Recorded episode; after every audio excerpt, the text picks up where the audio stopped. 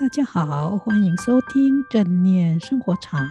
我们将以轻松有料的生活故事，分享正念和生活禅的智慧世界，与您一起探索转化生命的契机。我是禅子，我是静观。我们今天的主题是用正念疗愈内在受伤的小孩。时间过得真快，转眼间，香光正念生活禅的节目也录制了四十集了。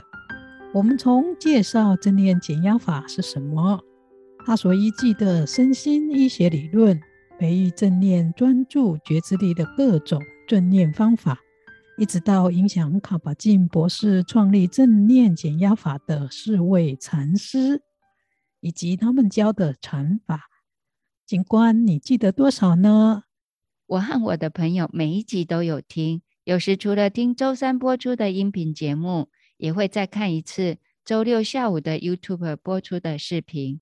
我们都觉得很精彩，而且受用很多，所以可以记得大部分的节目。譬如正念禅修方法有正念观呼吸、正念行走、正念身体扫描、正念静坐、湖水观、三观。和其他日常正念小秘招，而影响卡巴金博士创立正念减压法的禅师，也有崇山禅师、一行禅师、葛印卡老师和向智尊者等等。很高兴您还记得这么多，而且感受到正念练习对你的帮助。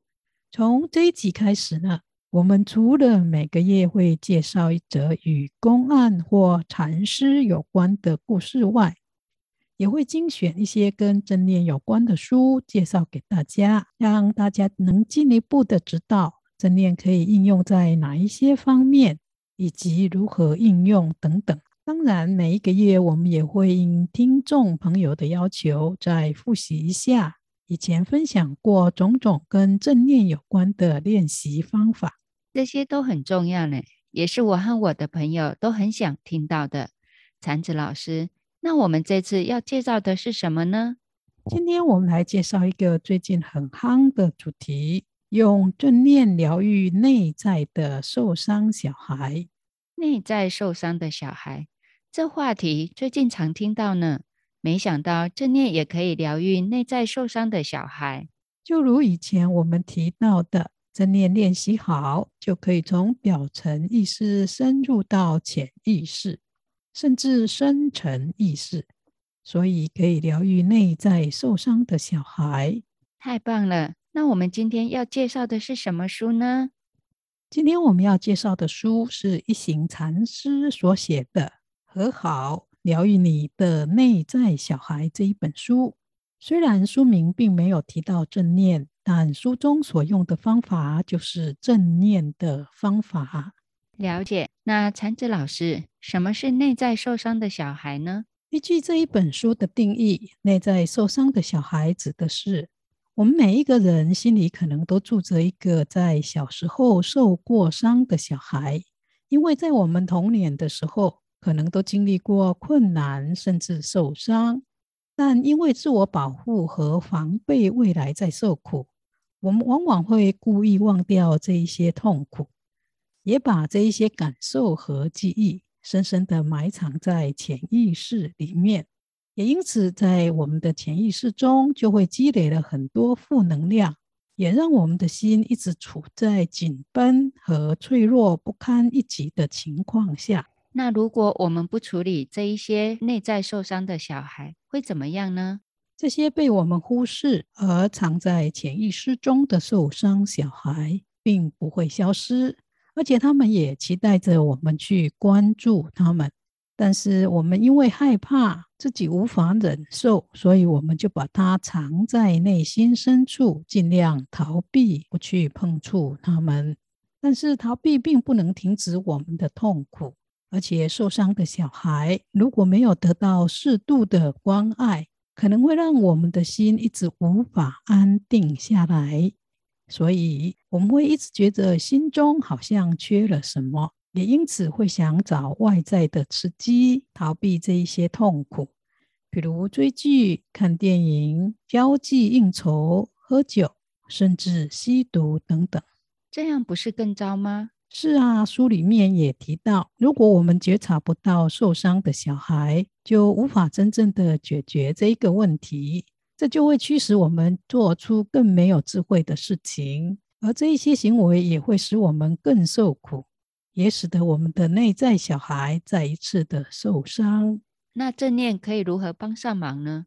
一行禅师说，正念就像一盏灯，只要我们能点亮了正念的灯。灯的光明就可以驱散黑暗，而且正念的练习可以开发出滋养的力量，并唤醒存在我们身体细胞内的觉知和智慧。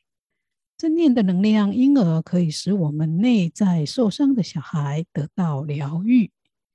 那可以怎么做呢？首先，我们必须聆听内在受伤的小孩。有时候受伤的小孩需要我们的关注，这个小孩可能会从心灵深处浮现。如果我们有正念觉照，就会听到他们的呼救声。这个时候，我们要放下所做的事情，转而回向内心，温柔的拥抱受伤的小孩。我们可以用爱的语言直接跟小孩说：“以前我远离你。”使你孤单，现在我感到很抱歉。我要拥抱你，也可以说，我知道你受了很多的苦，我一直在忙，忽略你。现在我会照顾你。如果有需要，你也可以跟小孩一起哭泣。无论什么时候，只要有需要，你就可以坐下来跟小孩一起呼吸，然后心中想着。吸气，我回到我的受伤小孩；呼气，我照顾我的受伤小孩。禅子老师，那这每天要练习吗？是的，这一本书的建议是最好能够每天练习，也可以一天练习好几次，这样才能够达到疗愈的效果。我们温柔地拥抱内在受伤的小孩。告诉他，我们不会再令他失望或忽视他。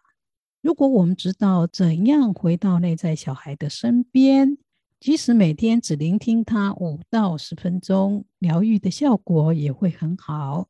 这种聆听可以在任何时候进行，比如我们去爬山的时候，我们可以邀请内在的小孩一起去；或者当我们对着落日沉思静心的时候。也可以邀他一起来欣赏落日之美。这样修炼几个星期或几个月后，内在受伤的小孩就可以得到疗愈了。禅子老师书中有提到，透过练习，我们会了解到内在受伤的小孩，不仅仅是只有我们自己有。父母亲受苦的时候，他们也许不懂得照顾内在的小孩，所以他们心中也有受伤的小孩在。因此，当我们练习正念疗愈心中小孩的时候，我们也为疗愈父母的受伤小孩而准备。我们的练习不是只是为了自己，也是为了父母和其他人，是这样吗？确实如此。这在书里也有提到，这是因为父母亲不懂得照顾内在受伤的小孩，因此他们把受伤的小孩遗传给我们，而我们就是要停止这样的循环。所以，如果我们能够治疗好自己内在受伤的小孩，我们不仅仅释放了自己，也会释放伤害过我们，甚至虐待过我们的长辈。因为虐待过我们的人，也有可能曾经被人虐待过。所以，有很多的人，当自己修炼过一段时间以后，减轻了痛苦，并得到了转化。他们和家人以及朋友的关系也都变好了。这让我想到，有些人家庭关系很紧张，家人间沟通不良，是不是就是因为彼此内心中藏有受伤的小孩呢？这是有可能的。这本书中提到，我们受苦是因为没有接触到慈悲和理解。如果我们能够为受伤的小孩升起正念、慈悲和理解，我们的痛苦就会减少。当我们能够滋养正念、慈悲和理解的时候，我们就能够让别人爱我们。从前我们可能是猜疑所有的人和事，慈悲可以帮助我们产生与别人连结，并恢复沟通。也许我们身边的家人、朋友、同事，他们心中都常有一位严重受伤的小孩。如果我们能够帮助自己，就能够帮助他们。而当我们能够疗愈自己内在受伤的小孩，人际的关系也自然能够恢复和谐，而我们的内在也将会有更多的平静和慈爱。这很重要呢，禅子老师。那在这书中有没有提到具体的练习方法呢？有，书中有提到好几个具体的练习方法，有兴趣深入的朋友可以去看这一本书。现在我们分享一个最简单的方法，用正念观呼吸来疗愈我们内在受伤的小孩。这个做法是这样子的。我们每天可以找一个时间，把心静下来，然后把我们的专注觉知力集中在观察呼吸的进跟出上。当我们觉察到吸气的时候，心中清楚觉知自己的入息；当我们呼吸的时候，我们心中也清楚知道自己的出席。然后在觉察呼吸入息的时候，可以做一想起一件令我们激动和揪心的事情或人，呼气的时候，对这一件事情保持开放。再一次吸气，放下对这件事和这个人的执着和念想。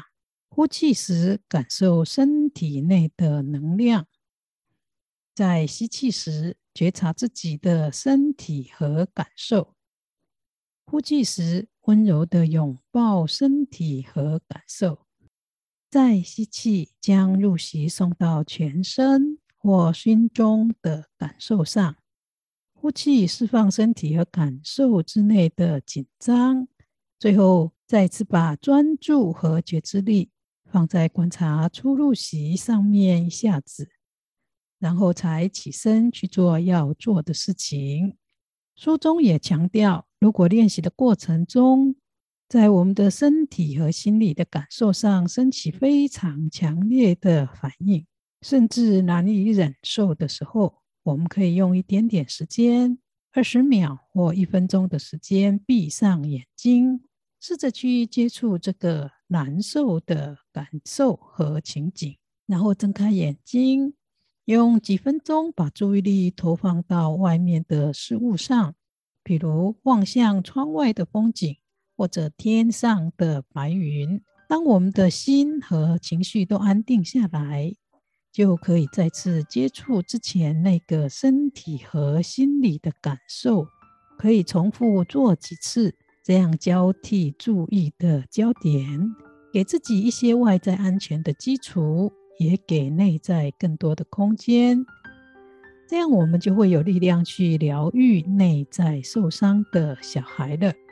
谢谢禅子老师今天的分享，用正念来疗愈我们内在受伤的小孩，可以配合用观呼吸的方式来释放和疗愈内在受伤的心结。